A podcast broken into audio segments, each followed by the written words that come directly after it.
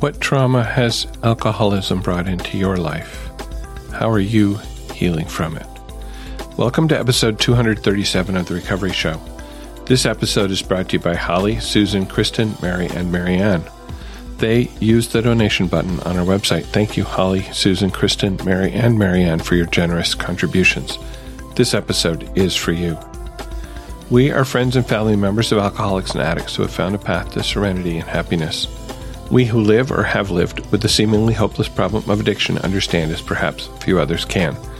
So much depends on our own attitudes, and we believe that changed attitudes can aid recovery. Before we begin, we would like to state that though we at the Recovery Show may be in a 12 step program, we represent ourselves rather than the program. During this show, we will share our own experiences. The opinions expressed here are strictly those of the person who gave them. Take what you like and leave the rest. We hope that you will find something in our sharing that speaks to your life. My name is Spencer, and I am your host today. Reading today is from our daily reader, Courage to Change, June 4th. The second step is about possibility, about hope. With this step, we come to believe that a power greater than ourselves could restore us to sanity. We are asked to open our minds to the possibility that help is available. Perhaps there is a source of assistance that can do for us what we have been unable to do for ourselves. We don't have to believe that it will happen, only that it could. This little bit of hope, this chink in the armor of despair, is enough to show that we are willing to move in the direction of healing. Once we recognize that the possibility of help exists, it seems worthwhile to explore a relationship with a higher power. A little willingness can go a long way toward making hope and faith an ongoing part of our lives. In the hands of a higher power, sanity and serenity become realistic hopes. Today's reminder our literature speaks of the possibility of finding contentment and even happiness through recovery and Al Anon. Today, I will take the second step in that process and open my mind to hope. Hope.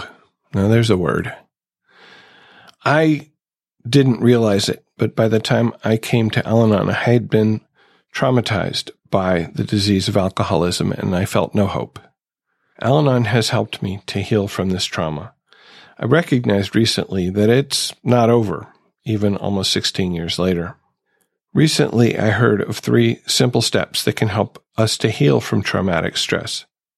These are simple but not easy, as is the program simple but not easy. And I have to admit that I don't completely understand what they mean, but I want to explore how I have applied these three steps already in my recovery in Al Anon. The three steps are act, act with others, and act with your wise mind. Let's take a look at how these worked in my life, or at least some ways in which these worked in my life. So, act. What does that mean, act? How do I act my way out of trauma? Well, in my case, I came to Al Anon. So there's an action, right? I wasn't sure why I came, except that at that moment, I didn't know what else to do. At that moment, I had exhausted all of the things that I thought I could do, that I should do, that I had to do, that had not been effective. And what seemed left for me at that moment, the action that seemed left at that moment was to come try out, check out Al Anon. And my next action was that I kept coming because every time I came, I felt a little bit better for a little while. And those little whiles started to get a little bit longer and a little bit longer. Just to be clear, this was not a linear process because it got worse and it got better and it got worse and it got better. But the betters were higher and the worses were not as bad. What other actions did I take? I listened. Listening is an action. I could have come to those meetings and I could have just sat there and I could have closed my ears to whatever was being said, but I didn't. I listened. And I listened because I started to identify. I started to identify with what people were talking about. I started to see where my experience was similar in some way to theirs. So I listened and I identified with what members said in meetings, and that was my next action. Along with that, I took the action. I acted to read the literature. I think it was my second meeting I bought a copy of the book How Al Anon Works. I devoured that book. I could identify with, I could see the possibility that things could be better. I could identify with the description of living with alcoholism. Oh my God. I could identify with that. And when, as was frequently the case at that time, I was awake at night, full of anxiety and fear, I could read that book. I could read some of the stories in that book and I could feel hope. As, as the reading I opened with said, I could, there, there is hope in this program and I could feel hope because the people who told those stories had found some measure of recovery. And maybe that could happen for me. And that is hope. The possibility of change, the possibility that things could be better is hope. So the next step in this three step process of healing from trauma is to act with others. Up to this point in my description, all of these actions are solitary actions. I mean, I guess when I come to a meeting, there are others there, but I'm coming to the meeting by myself. I'm not necessarily interacting with or working with the others in the meeting. They are there and I'm hearing them. I'm identifying with them but to actually start to act with others. This is the essence of really steps two and three in the program to understand that I can't do it by myself and that I can ask for help. Step two says we came to believe that a power greater than ourselves could restore us to sanity. So this is the recognition in this action that I can't do it all by myself. And step three says made a decision to turn our will and our lives over to the care of God as we understood him. I wasn't sure about the God thing, but I could make a decision to start to apply the things that I was hearing from other people and actually to reach out to other people and to say, I am struggling with this. What is your experience?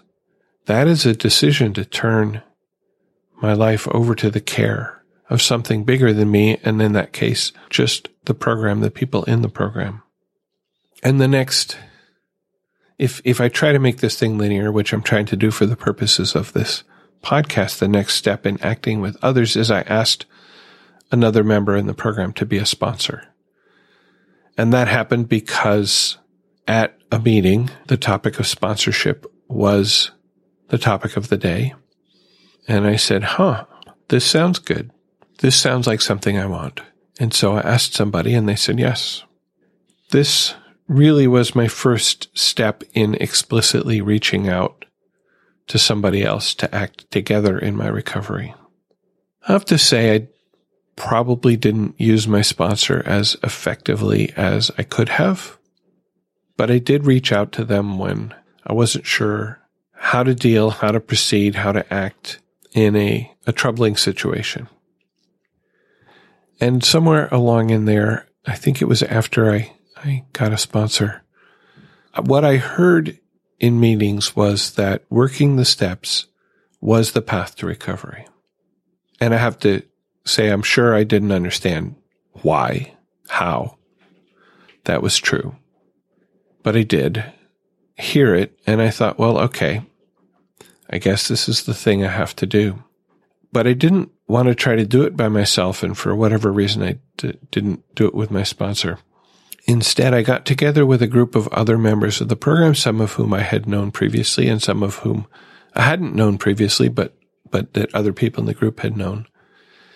We formed a, a, a group to work the steps together. And, and in our area, those groups are commonly called AWOL, which stands for A Way of Life or A Way of Living.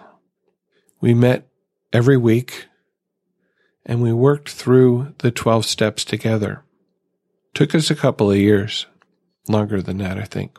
But this was my next step in acting with others.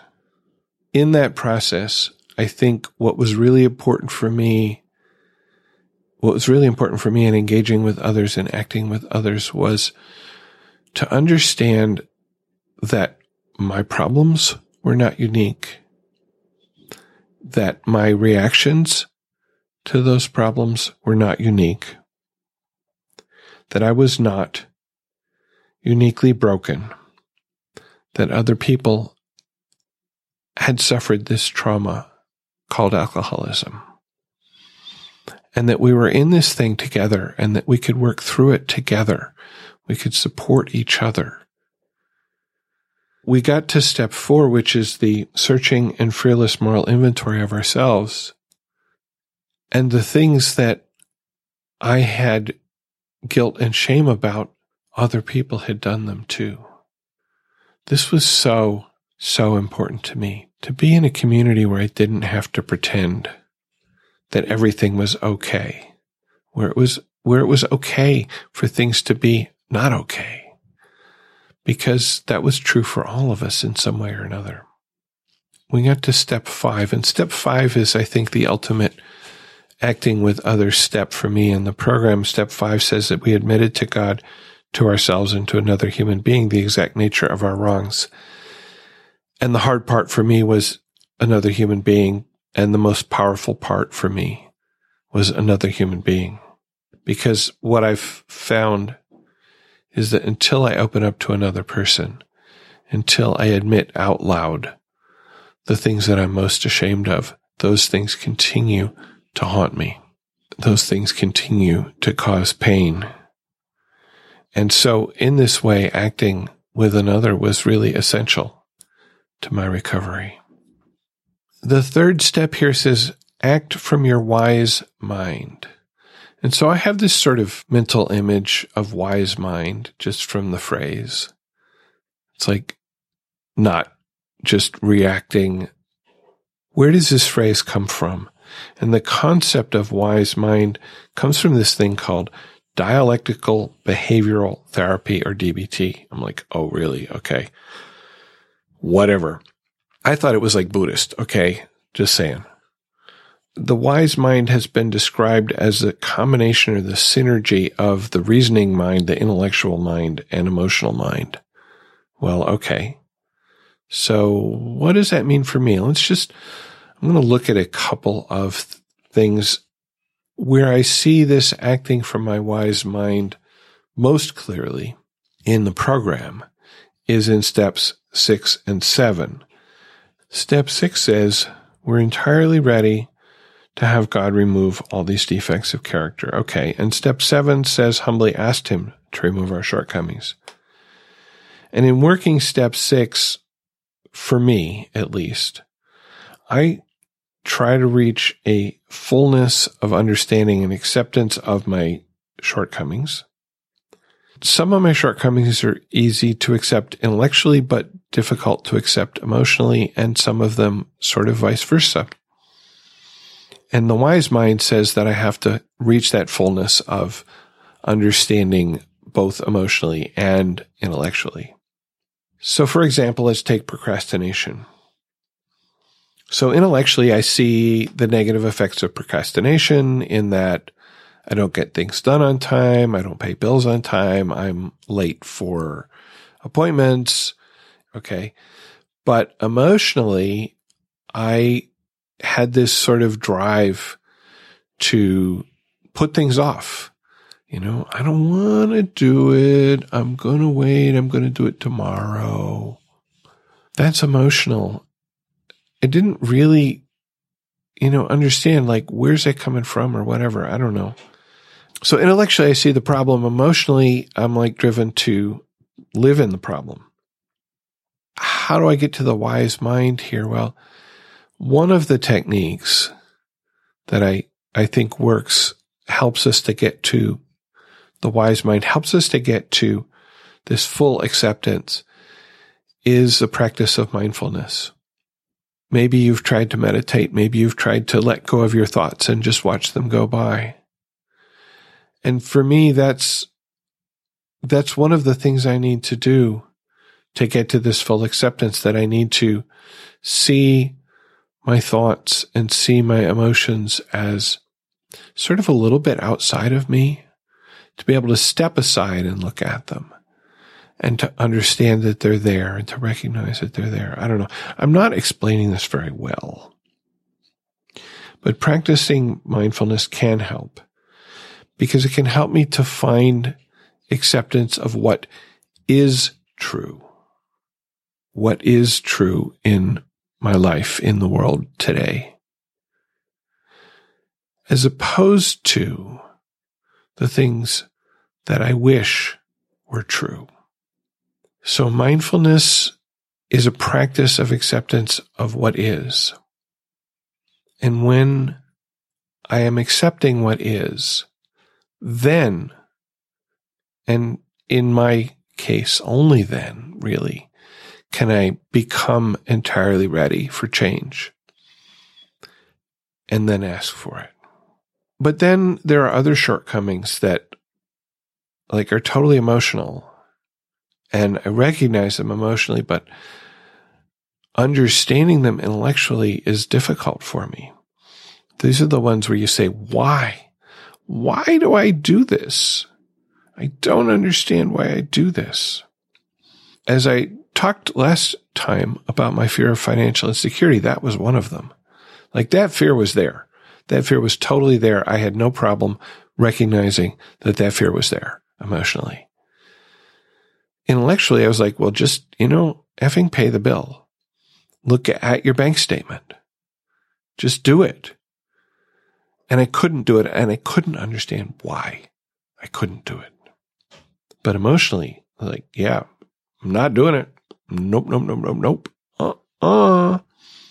And I had to bring that emotion and that reasoning together in order to ask for help. And when I asked for help, you know what? I got it. And if you want to hear the whole story, listen to the previous episode, number 236 at therecovery.show slash 236. So when I have reached this com- combined intellectual and emotional acceptance of a shortcoming, then I am re- entirely ready to have it removed and I can move on to step seven when I ask for it. There are other parts of the Al Anon program that bring me towards or into a wise mind perspective. Help me see what is true rather than what I wish was true. And near the beginning of my program, one of, I think, a, a very important factor there was understanding and accepting the disease concept of alcoholism, that alcoholism is a disease. It's a, a disease of the mind and of the spirit. And that, that concept was foreign to me at first. I just thought, Hey, this is a choice. You just have to choose to be different. And I don't know why my own experience didn't enforce me, didn't like let me know why I can't just choose to be different about some things, but there it was. So I had to learn and I had to learn intellectually about how addiction and alcoholism affects the brain, about the genetic components that predispose some people to it, and about the exposure effect that lead to full blown addiction or alcoholism. And that was the intellectual side. The emotional side came from attending many open talks open talks by alcoholics who described sometimes in excruciating emotional detail the process, the progress, the pain of their disease. And to see, to understand emotionally that these people did not choose this life. They did not want that life. And to bring those two pieces together, the intellectual understanding of the biology and genetics and the emotional understanding of many people's story brought me to an acceptance that my loved one was not acting out of ill will, was not acting out of a lack of love, but was in the grips of a disease. And that was huge.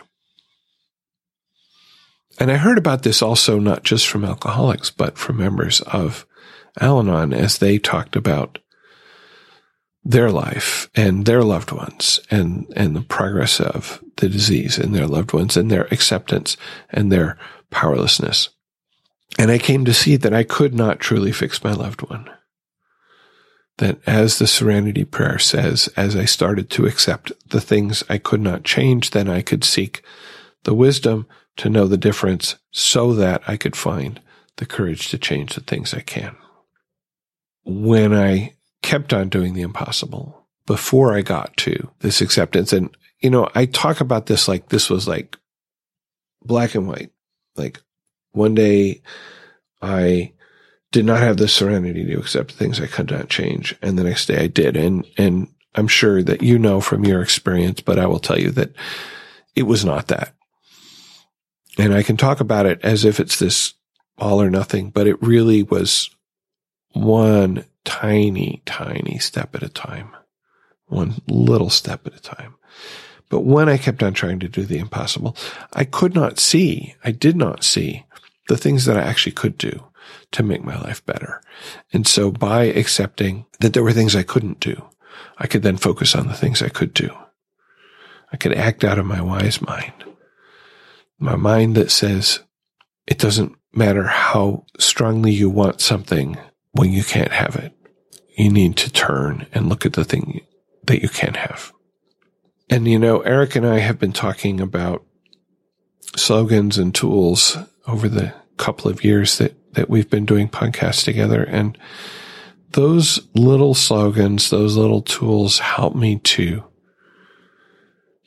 be in my wise mind when I say, how important is it? When I say, is this thoughtful, honest, intelligent, necessary, and kind? When I say, one day at a time, those, those things help me to move towards acting out of my wise mind instead of out of my emotional, reactive mind. I recently heard a story of a person who was working to make some changes in their life, a big change. And it was hard work. And many, many days, they just were really not sure they could do it. It was so hard. The obstacles seemed insurmountable. And on the way home every day, they would walk through a park and in that park was a bench. And on those days when it just seemed like they were never going to get to their goal, they were never going to succeed, they would sit down on that bench and just cry. Just cry because it just seemed impossible. And as happens after some time of crying, they would find the energy and the will to get up and continue the journey home until the next day. And I think I know I've been on that bench. There were times in my journey with alcoholism that I found myself on that bench. I found myself saying, I can't, I just can't do it. I can't move forward, but yet, but yet I must. I must do something. Just the seeming impossibility, sometimes all I could do was cry. Usually late at night was when it was the worst for me. I'm going to guess there are times in your life when you've been on that bench. I don't think I know anybody who at some point in their life has not had that experience yet. But Al Anon helped me to get up from that bench and to start to act for myself. And other members shared their experience, strength, and hope with me, and they shared their pain so that I could know I was not alone. And that other people have had worked through, had moved through the things that I was experiencing and, and that their lives had got better. And they showed me how they had found the strength to get up from the bench. And I saw that I could do that, if only for an hour or maybe a day at a time. You know, that was enough for then. So maybe you're sitting on the bench. Maybe You're sitting on the bench crying. You don't know how you're going to move forward. You don't know how you're even going to get up. The concept of healing your trauma is just so far beyond your perception at the moment. Well, give us a try. Come to us. Act. And we will welcome you. We will welcome you into the fellowship of Al Anon. Act with us and start to find your wise mind. You are not alone. And Al Anon is a community where we don't have to pretend that everything is okay. You can find healing, but you need to take that first step. You need to act. You just take one small step and reach out for help. Close with a reading from also Courage to Change, October 11th. When I was a beginner in Al Anon, it was suggested that I learn about this disease of alcoholism, and I became a voracious reader on the subject. As I read, I began to analyze everything. Was Al Anon a philosophy or a philosophical system? What would be the logical outcome of believing in a power greater than myself? And just when was the alcoholic going to have a spiritual awakening? These questions and others like them kept my mind busy, but did not help me get better. Fortunately, I continued to go to Al Anon meetings and I've read, reread, and rehearsed the 12 steps and 12 traditions. Gradually, I began to catch on. When I stopped trying to analyze and explain everything and started living the principles, actually using them in my everyday situations, the Al Anon program suddenly made sense and I started to change. And what I like about that reading is I feel like that expresses starting to act from the wise mind, not just analyzing, but actually living.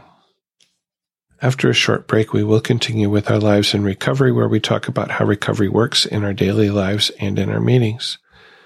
The first musical selection, which you can listen to on the website at therecovery.show slash 237, is by Julien Baker, her song Appointments.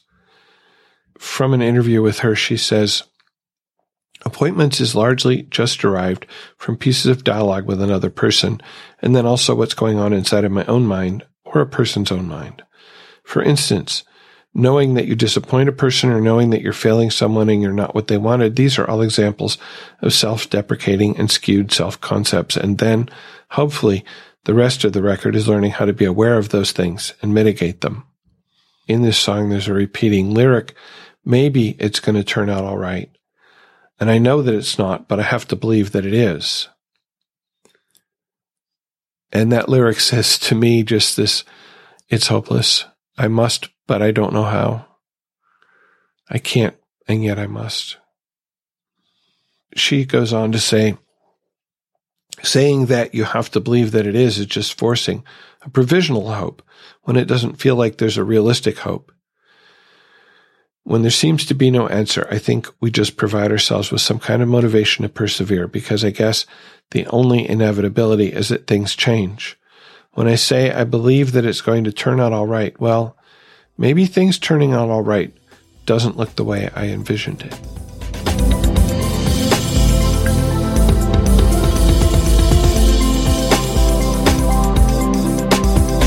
In this section of the podcast, we talk about our lives in recovery. And it's been a couple of weeks since I checked in with y'all.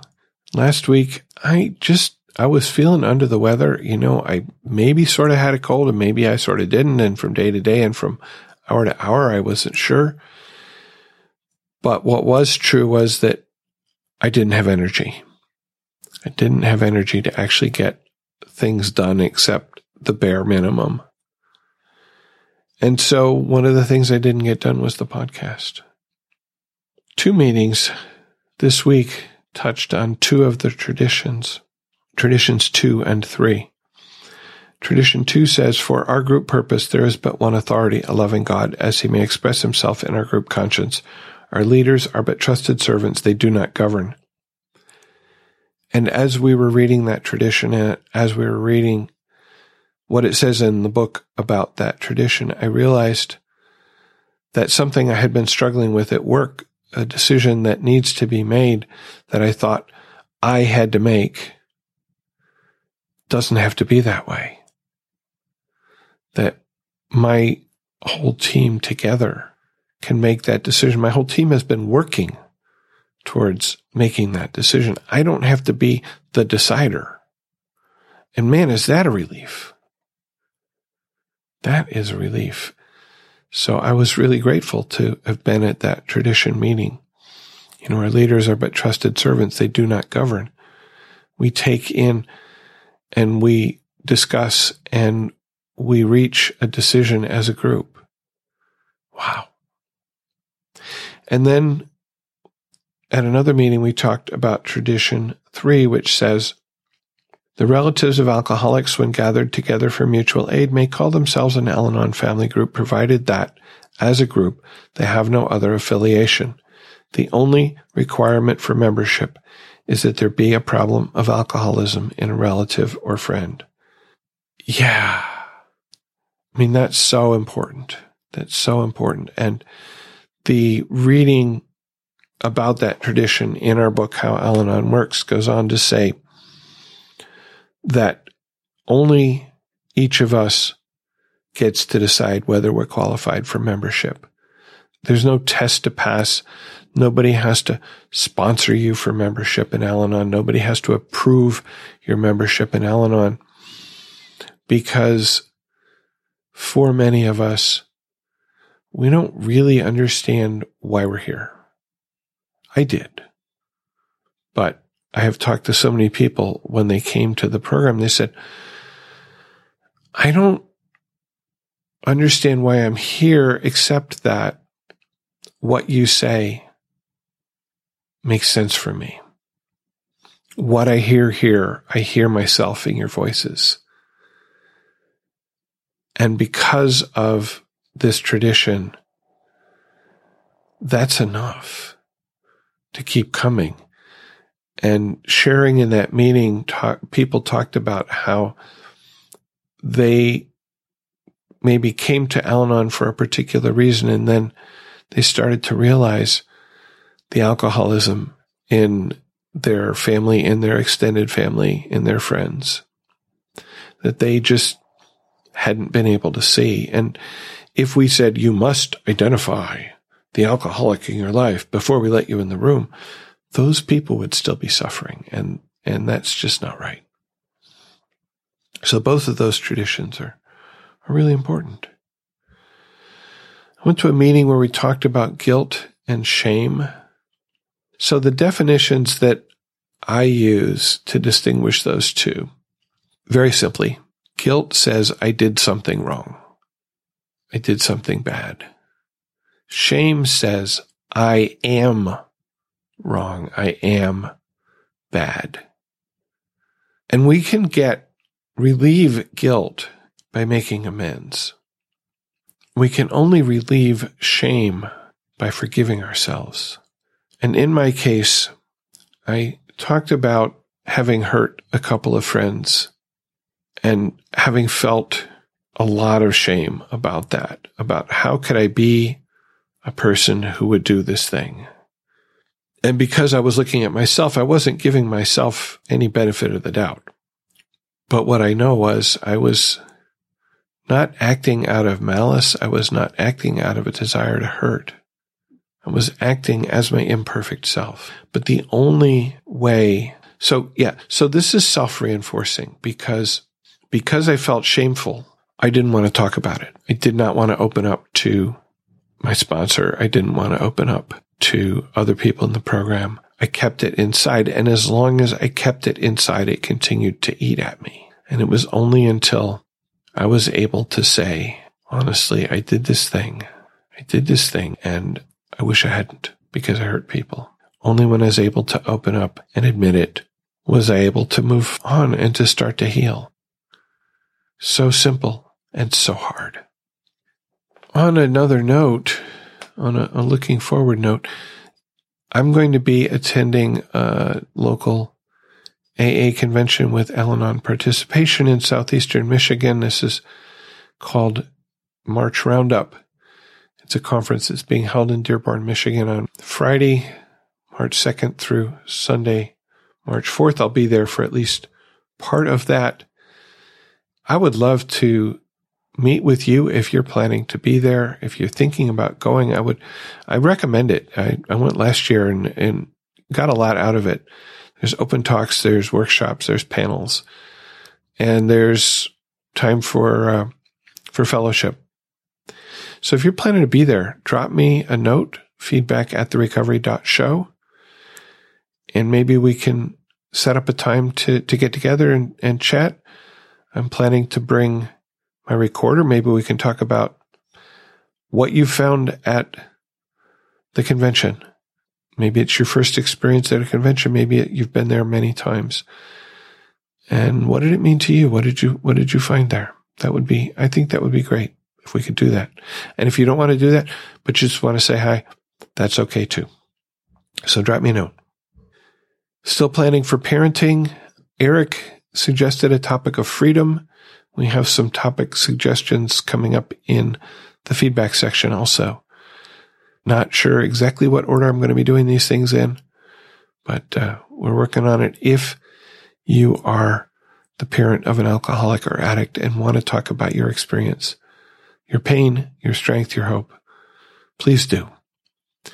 And you can do that by leaving a voicemail at 734-707-8795 you can use the voicemail button on the website, or you can send email to feedback at the recovery.show.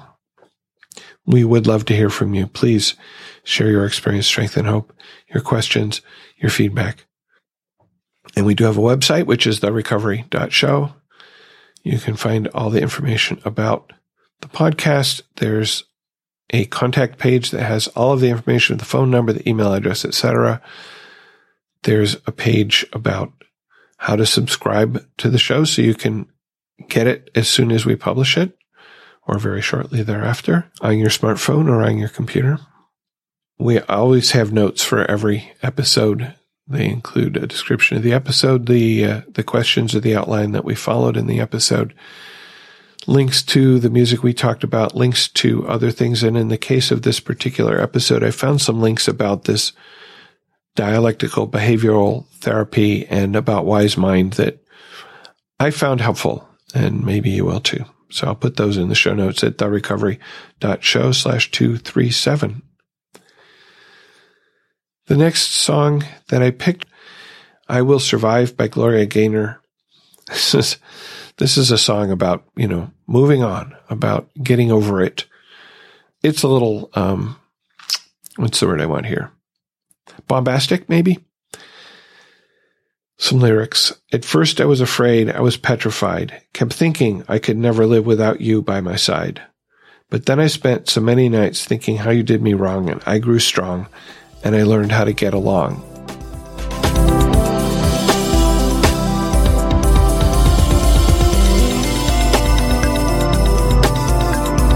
Pat left us a voicemail about financial insecurity. Hi, Spencer. This is Pat from the West Coast. Wow, your your financial insecurity episode really rang a lot of bells, and that's something we don't really talk about. But I was so tied up with my first husband, who was primary alcoholic in my life, and so tied up with my need for recovery. The first thing I wanted to talk about is it connects with boundaries for me. So I remember sitting in a loan company's office and they had no business giving us a loan. And the interest rate on the, on the loan was exorbitant. And they would not give the loan to my husband. He wasn't working. I was the breadwinner for the house and his credit rating was really poor. Actually, both of our credit ratings was really poor by that point in time. Just feeling really pressured, feeling, you know, knowing on a gut level I needed and should be saying no to this, that it wasn't right, it wasn't a good idea, that it wasn't, certainly wasn't the right thing for me, but also that it wasn't the right thing for my family. But not having the courage to say, they're going to loan us money tomorrow if we come back and want it tomorrow. So let's go home and talk about this. Not having the courage to have a conversation, an honest conversation about money and our state of, of income where we were. Um, I actually don't even know what he needed the money for because he was on a fairly generous allowance. Something my mother had always taught me is that every, you know, both partners in the family need independent money to spend as they see fit. So he'd always had that. And, and it ties in with people pleasing and codependence. And I ended up signing for that loan. It was a very, very bad idea. Certainly did not help our overall financial health. So that, that was one thing where as the money earner, I was, I was not setting boundaries and I was not having honest conversations with. The second thing that I was thinking about relative to the subject is that I had a fear of conflict too. And so I didn't have any skills for how to handle difficult conversations. And so I was into conflict avoidance, um, very severe conflict avoidance. Even having the word conflict on, written on the board during a, a exercise at work really shut me down. It was amazing the emotional reaction I had.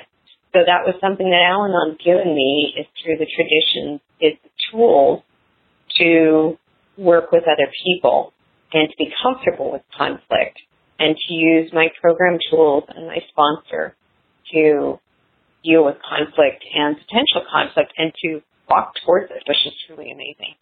Um, another thing, and this ties in with parenting, is giving my kids trips, paying for trips for them to go on, and there were opportunities that we gave them that we just couldn't really honestly afford that ties in with so many things. I don't know, was I trying to make up for the home life that they had, knowing how rotten it had become?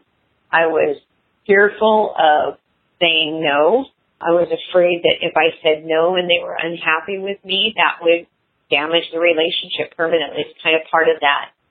Oh no, I have to fix everything right now. Everything has to be happy right now. Everything has to be perfect right now.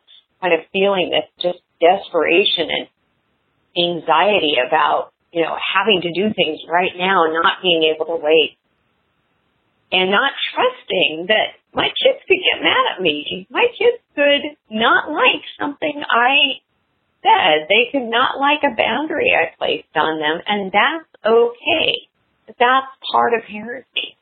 It had become really it's hard to remember, but it just so sick and that they were, especially my youngest who was still in the house, he was my partner. He was my defense partner. We were surviving together in a household with an active drinker who was drinking more and more and becoming more abusive verbally and verging towards physical abuse. So we, that was extremely difficult and I didn't, he wasn't treated as a, as my child who I should have been doing, making much better decisions for. obviously that gets into amends. I just wanted to mention those are all elements of how finances were affected by my need for recovery.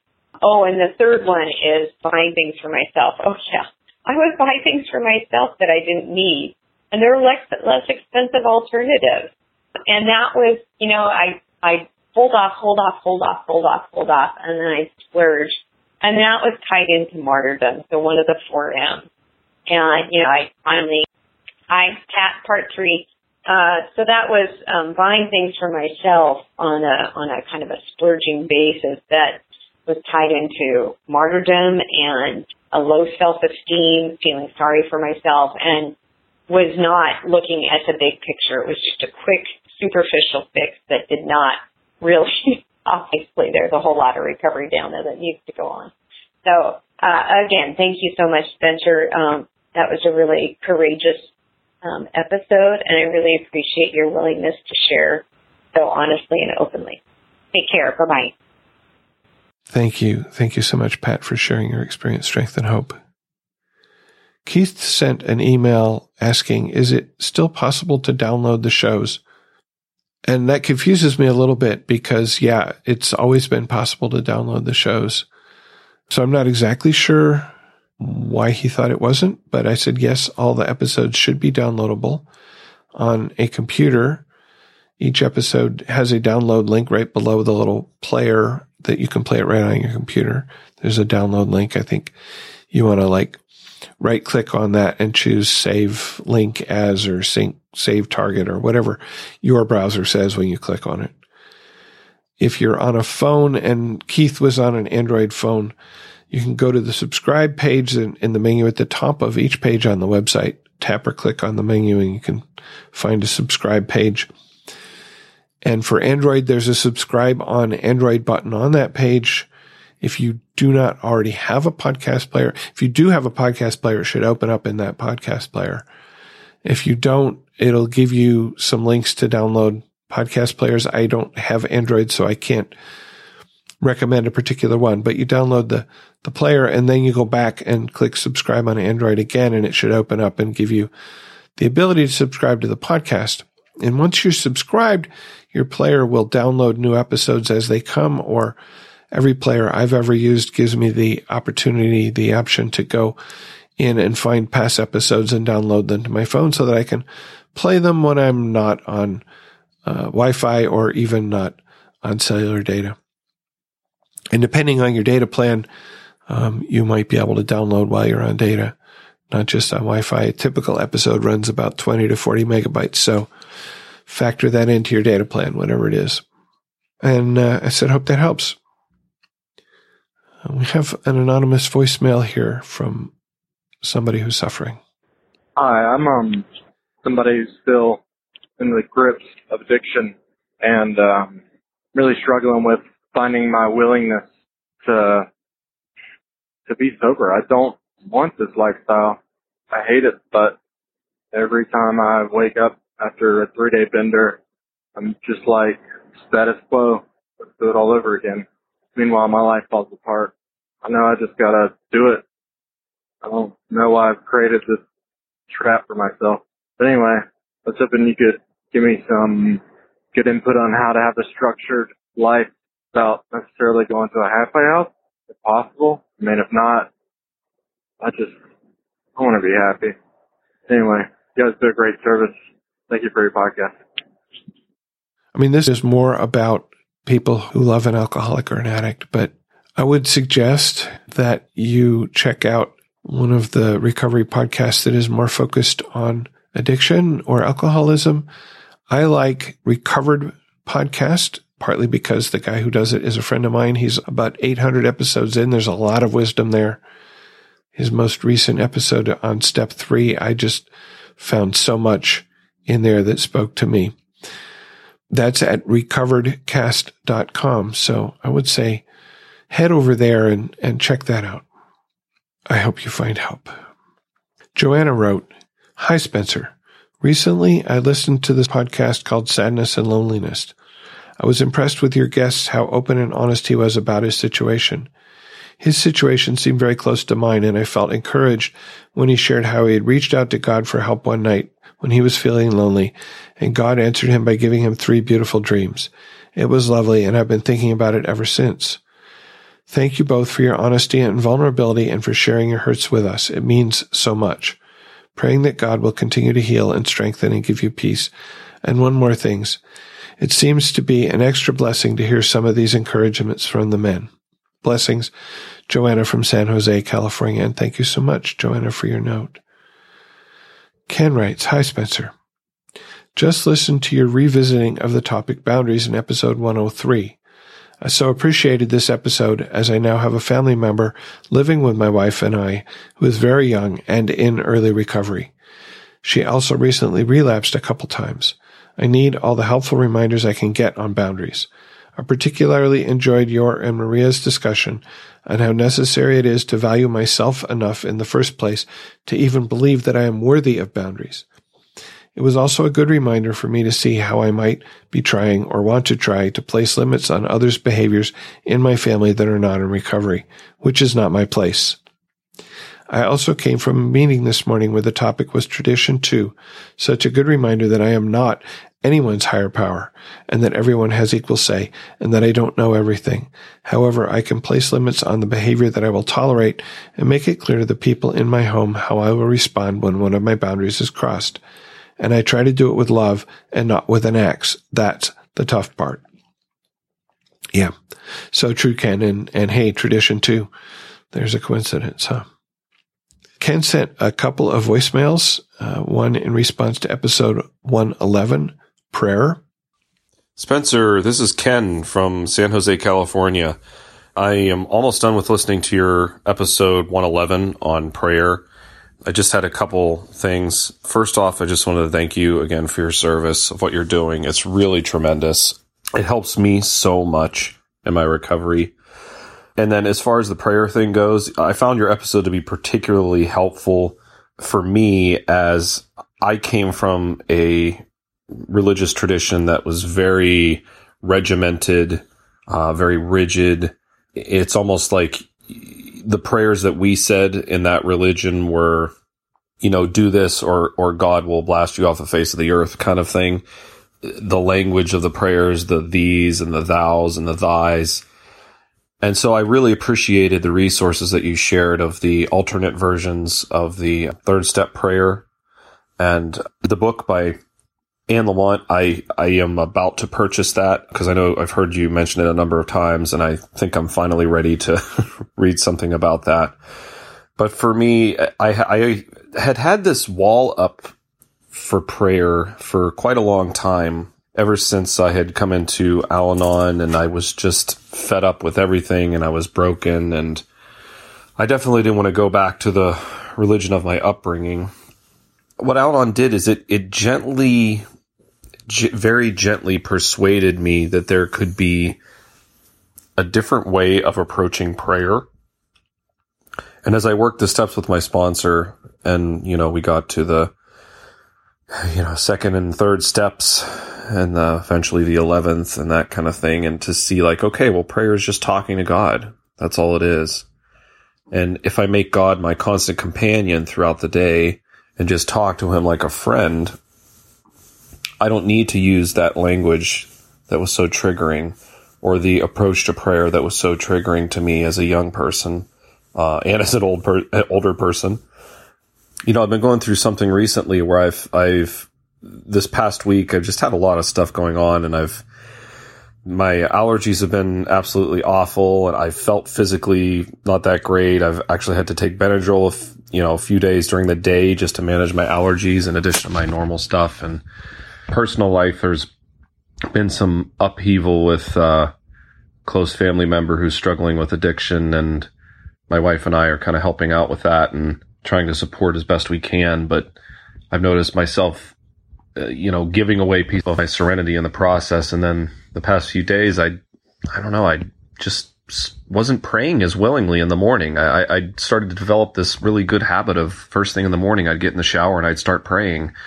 And that was working really well for me. But I think as you shared a number of times on the podcast, you know, sometimes you just miss a day. And for me, it, I don't know, I missed a few days to maybe even a week of doing that particular practice first thing in the morning. I mean, I would do it later, but it wasn't as meaningful.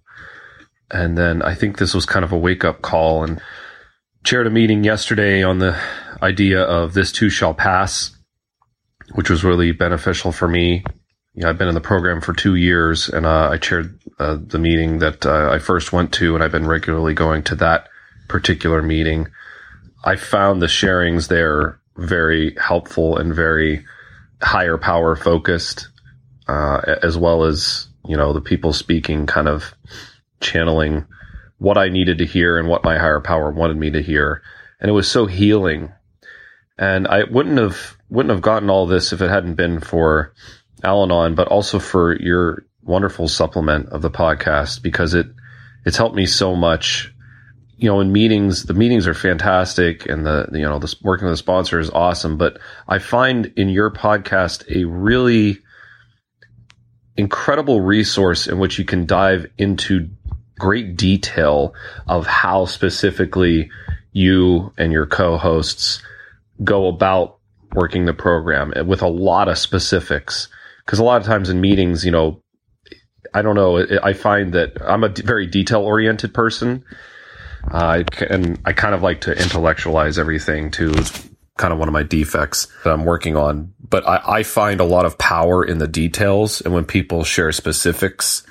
And that's what I value the most in your podcast. So kind of got way off track with what I was saying there, but the bottom line is uh, I, I, appreciate your service and uh, your podcast on prayer has I've been li- I'm listening to it at a, a, really opportune time for me, and it's been so helpful. Um, thank you for your service, and bye. And another on episode 112. Do you drink? Hi, Spencer. This is Ken from California again. I just finished listening to the first part of your um, episode 112 entitled "Do You Drink." I wanted to thank you for your sharing there it was really powerful and I, I, could tell it was something that was difficult for you to talk about, but I really appreciated your honesty and your transparency about that. This is something that for me that I struggle with and have struggled with ever since I kind of came out of denial about my loved one's alcoholism. Cause kind of up until that point, uh, I actually considered myself like a, you know, a, a wannabe, uh, mixologist, as they like to call them, you know, somebody that creates these so-called craft cocktails and, you know, even considered getting a part-time job as a bartender just because I enjoyed like the mixing of it so much. When everything kind of my world came crumbling around me and, you know, my loved one went to treatment and I started going to, you know, meetings a little bit before she uh, admitted to her alcoholism.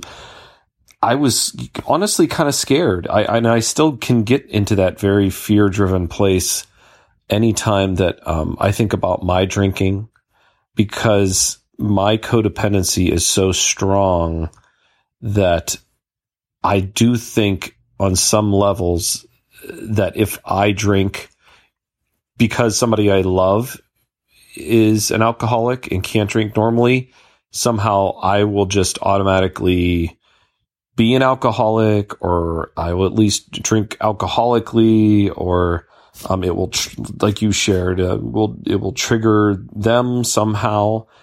I'm kind of at this point where I, you know, I'm not sure, you know, my loved one and I have talked about this and she's completely fine with me drinking, but we don't have it in the house, which is completely understandable because she's in somewhat recent long-term sobriety and I want to respect, you know, her wishes. And for me, I, you know, I don't, to the best of my knowledge, I don't have the allergy.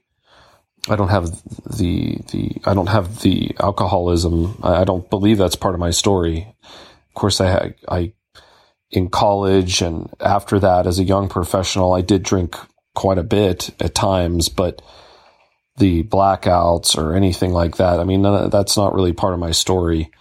I can say honestly though that I do have a lot of guilt when I drink now, and I don't really drink as much as I used to, and I, have I've kind of noticed as a result of working the the steps and going to meetings and all that stuff for the past couple years, my desire to drink has been significantly lessened. And I can also say that when I do drink, you know, with friends or, or out, or if she's not there for an evening or two or some, you know, with, with her friends or, you know, doing something that's job related that takes her out of town. I, you know, I kind of lose, I don't, I don't enjoy it as much as I used to.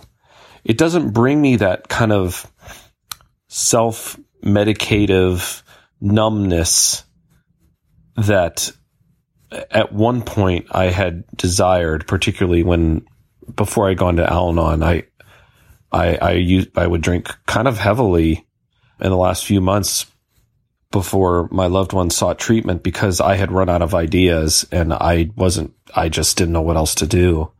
And it's really difficult to talk about because I have that fear in me that says, well, maybe I'm an alcoholic. Maybe I'm an alcoholic. Even though I, I don't really have any evidence to support that. I, I haven't had any negative consequences as a result of my drinking. I am able to stop uh, whenever I want. I I appear to have control over my own alcohol intake, even though my codependency tells me otherwise. So where I am now, I, I'm kind of at this this point where I'm not sure. I'm sad, at, obviously, at the at the loss of not you know um, at the loss of not being able to make my craft cocktails and do all that stuff because I really did enjoy that, the, like the recipe part of it and um, the originality of it and coming up with new recipes. I mean, it was like cooking, honestly, for me. I mean, that's a, I'm at the point now where I'm not sure. I don't think I need to say that I'm never going to drink again. But when I do drink, I feel disconnected from my higher power is the, that's the best way. And I've heard a few people a couple times in meetings share about their own drinking, but it's only in passing because it, it does seem like a taboo topic for Al Anon. And, uh, you know, perhaps rightfully so. I don't really know what the right thing is that there, but you know, it could trigger so many different people there to say, Oh, well, you should be doing this with your drinking. And well, are you sure you're in the right meetings kind of thing? You know, at, there's just a lot of fear there. I've heard a f- few people share in meetings about that, but I, you know, I've heard a couple people talk about how it, it, it makes them feel this, that disconnection from their higher power. And I, I think I really identify with that feeling because I, I and it's, it could also be that combined with just the fact that alcohol is a depressant. I mean, chemically speaking, uh, it causes, you know, to varying degrees, depression. There's also the health risks and stuff associated with just imbibing alcohol at all. So, you know, I'm not really sure what, where I'm going with this. I guess my point is, I don't know, but I know that I've been able to be honest with myself and with my loved one about, you know, how occasionally I, I occasionally now for me is like, you know, once every couple months or once a month, maybe I'll have a f- couple drinks uh, with a friend or out, or like I said, if if my wife is on a business commitment and she's not she's not there for a few nights, that the honesty piece is really really important because I don't I don't want to be dishonest with, my, with myself or with her about my own drinking because it just that that feels uh, bad. it feels bad, and and that kind of hiding it almost f- makes me fear like, oh, maybe I am an alcoholic, even though it's even though I have no ev- evidence to support that.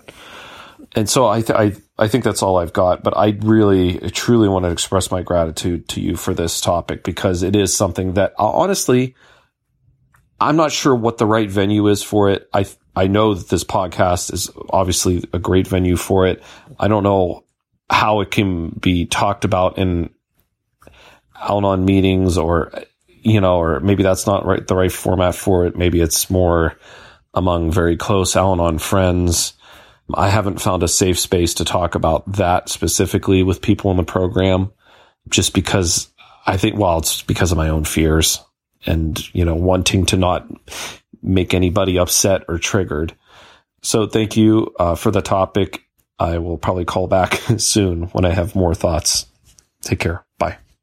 Ken is clearly binging on the recovery show because he sent a topic suggestion by email. Hi, Spencer. I chaired a meeting yesterday, and one topic that came to mind when I was talking to a member after the meeting was commitment versus obligation. This is something near and dear to me, especially since I confused those two things for most of my life. In fact, I'm pretty sure most things I did out of a feeling of obligation or as a compulsion, all my codependent tendencies. I, as I understand it now, thanks to program, a commitment is the ability to know oneself, gauge one's own thoughts, feelings, energy level, interest, etc., and then make a conscious choice to say yes or no to that commitment whether it is to oneself or to others. Up until Al Anon, I had no way of knowing myself well enough to make a proper commitment really in any way.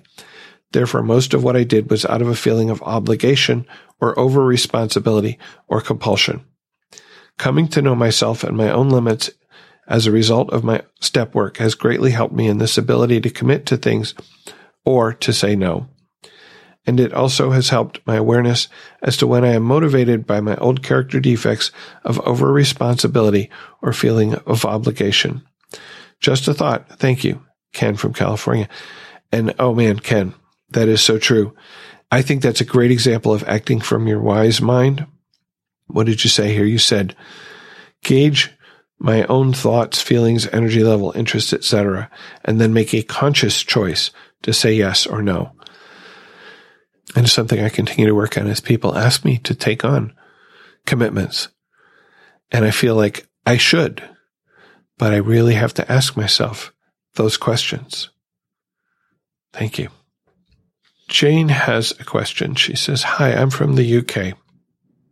Thanks for your wonderful show. It keeps me company when I feel alone and reinforces all the gains I receive through working my program. I used to donate by clicking the Amazon button on your website, but now there's only Amazon.com. Has there been a change or is there an error on the website? Gratefully, Jane. I have to say the question confuses me because as far as I know, I never had an Amazon.co.uk button maybe Amazon changed something. Maybe that button that I had took you to the amazon.co.uk when you were in the UK and now it doesn't. I really, um, I haven't changed anything. I tried, actually tried to register with the UK Amazon to be able to take donations from, from folks in the UK. And for whatever reason, they rejected me.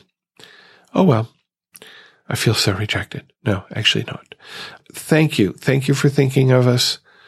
I would say redirect your donations to a worthy cause that, that you can get on, on amazon.co.uk. But thank you for thinking of us. And on that note, it doesn't cost you anything to listen to the recovery show, but we do have expenses. You can help to support us and keep us on the web and in your ear. We have a donation button on the website where you can support us directly, just like Holly, Susan, Kristen, Mary, and Marianne did. And thank you again, Holly, Susan, Kristen, Mary, and Marianne for your contributions. We have put together a list of recovery related books. Click or tap on the books link in the menu at the top of the page. If you order one of these books from Amazon in the US through our website, we will receive a small commission. It costs you nothing extra and helps to keep us on the air. Thank you for your support in whatever form you give it. Whether it's sharing the podcast with your friends, simply direct them to therecovery.show or just listening. We are here for you. In the last song selection, I seem to be stuck on Motown for the last two songs here, but hey, nothing wrong with that. The song is Ain't No Mountain High Enough, as sung by Diana Ross. And again, you can listen to it at therecovery.show slash 237 lyrics here from the chorus. Cause baby, there ain't no mountain high enough, ain't no valley low enough, ain't no river wide enough to keep me from getting to you. That's all about acting. It's all about acting.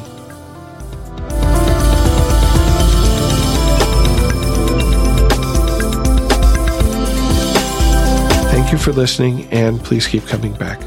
Whatever your problems, there are those among us who have had them too.